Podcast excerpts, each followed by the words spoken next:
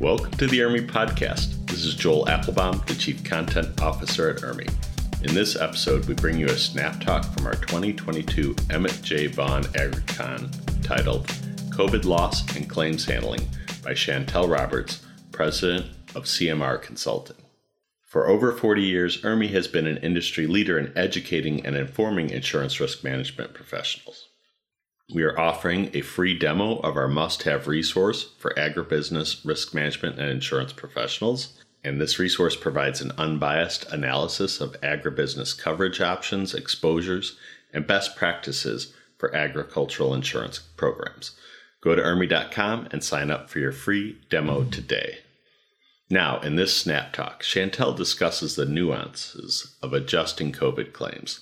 Chantel explains how there are still quite a bit of outstanding COVID cases in the courts. And after this snap talk, you will better understand how adjusting COVID claims are no longer as routine as they were initially into the pandemic. So settle in for this great discussion from our expert, Chantel Roberts. Hi, my name is Chantel Roberts, and I'm the president owner of CMR Consulting, a claims handling expert witness. I'm a trainer, an author, and a speaker.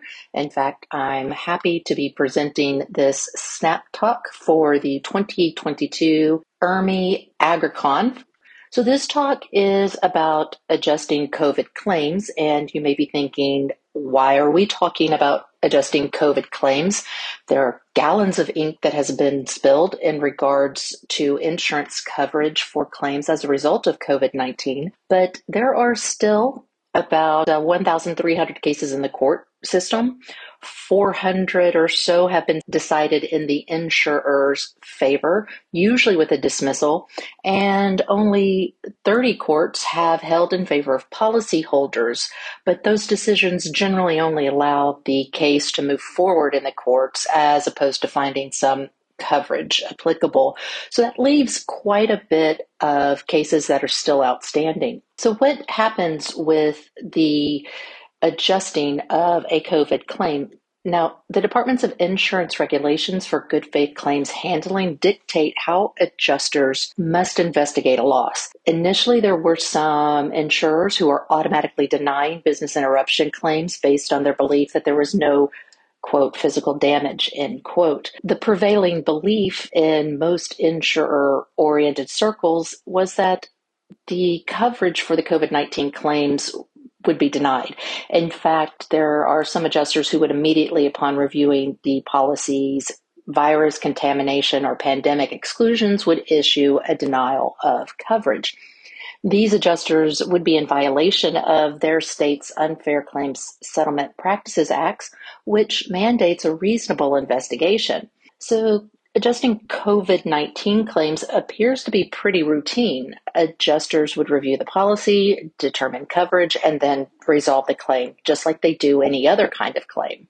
The Model National Association of Insurance Commissioners Unfair Claims Settlement Practices Acts has the regulations which most states have adopted concerning the refusal of paying claims without conducting a reasonable investigation and failing to provide a reasonable and accurate explanation for denying those claims. Insurers must continue to investigate their insured's losses.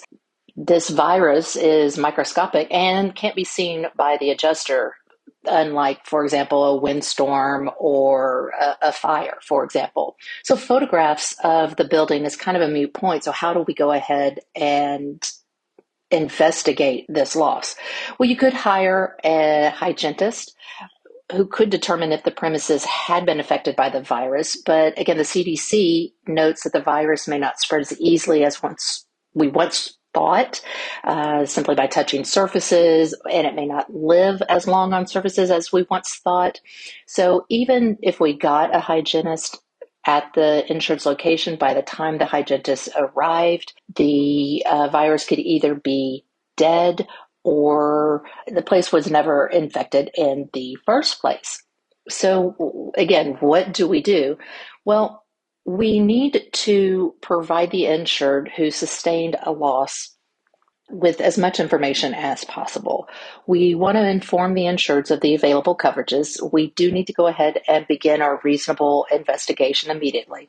One of these things is to ask our insureds if they were closed due to COVID 19 on the staff, as in like the staff members were sick and that's the reason why they closed, or if it was due to the government telling the business that they needed to shut down, much like we had the uh, whole industry or the whole United States shut down for a little while. Have several managers in the insurer review the file. Uh, make sure you do some roundtabling so you get plenty of eyes on that.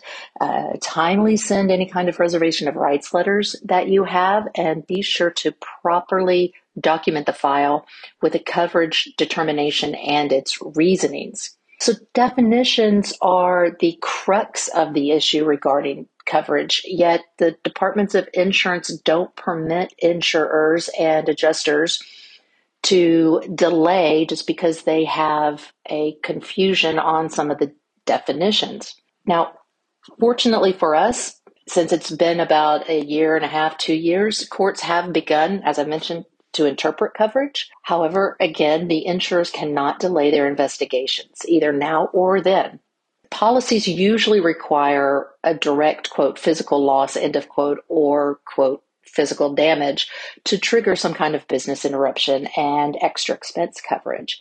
Accordingly, there must be some kind of physicality to the loss or damage of property, uh, some kind of physical alteration, of physical contamination, or physical destruction. What's been suggested is to use as an example is a log. So you cut down the tree, you have a log, of course that tree is damaged, but then once you burn that little log, that's definitely a physical alteration or a physical contamination or a physical destruction of that log. So that's specifically what the courts are beginning to see is physical loss and physical damage. There was recently a article that came out and said, quote, the Second Circuit has now joined the 5th, 6th, 7th, 8th, 9th, 10th, and 11th circuits in holding that no insurance coverage exists for business interruption losses caused by the COVID 19 pandemic and the associated, associated government orders, period, end of quote. But I've been talking about a reasonable investigation, and what is that? Well, reasonable is a method that courts use that would be what an average person did or did not do. So if this is something that an average person would do or would not do, then that is what's considered to be reasonable. And the question then circles back to what would be a reasonable investigation of an alleged microscopic damage and how can insurers fulfill its obligation to both the insureds and the departments of insurance? Well, when you ask a, coverage or a defense attorney, they would say, well, it depends on what a reasonable investigation is. But if the insured has coverage under a special form cause of loss, then an investigation should take place to ensure that there's no other cause of loss that could be the reason for the claim. For example, maybe they have a big hole in their roof, and that's the reason why they got shut down, in addition to the COVID 19 issues. However, adjusters should not allow the insureds to believe that they have coverage for the loss, even if they do go ahead and send out an appraiser just to make sure that there's no other causes of loss. They should not remain silent in regards to coverage. Adjusters shouldn't assume that all claims are going to be denied. They shouldn't hide coverage questions from the insureds, and they shouldn't conceal the investigative findings from the insureds. Adjusters should, again, go ahead and issue that reservation of rights letter if there's a question regarding coverage, if there is some kind of exclusion for a virus or pandemic, they should issue that reservation of rights letter. And a proper reservation of rights letters includes why the insurer believes the insurance policy may not cover the claim, detail the facts of the claim, and then be sure to include that relevant policy language. So after the inspection of the premises, if no other causes of loss are found, which would trip any kind of coverage and the reservation of rights letter has been issued, the adjuster could then be in a position to issue a declination of coverage letter. In this particular instance, you would want to go ahead and do that. Have your managers, again, take a look at it, call your insured and the agent, letting them know that there's going to be a letter of declination coming so you can get all of this out in front and there's no upset or hurt feelings. No one's surprised by this. Thank you for listening. And be sure to follow IRMI Podcast in your podcast app to get new episodes on agricultural risk topics. In addition, we have many free educational resources for agribusiness insurance and risk professionals like you. You can learn more at IRMI.com about our free newsletters and free demo of our agribusiness resource.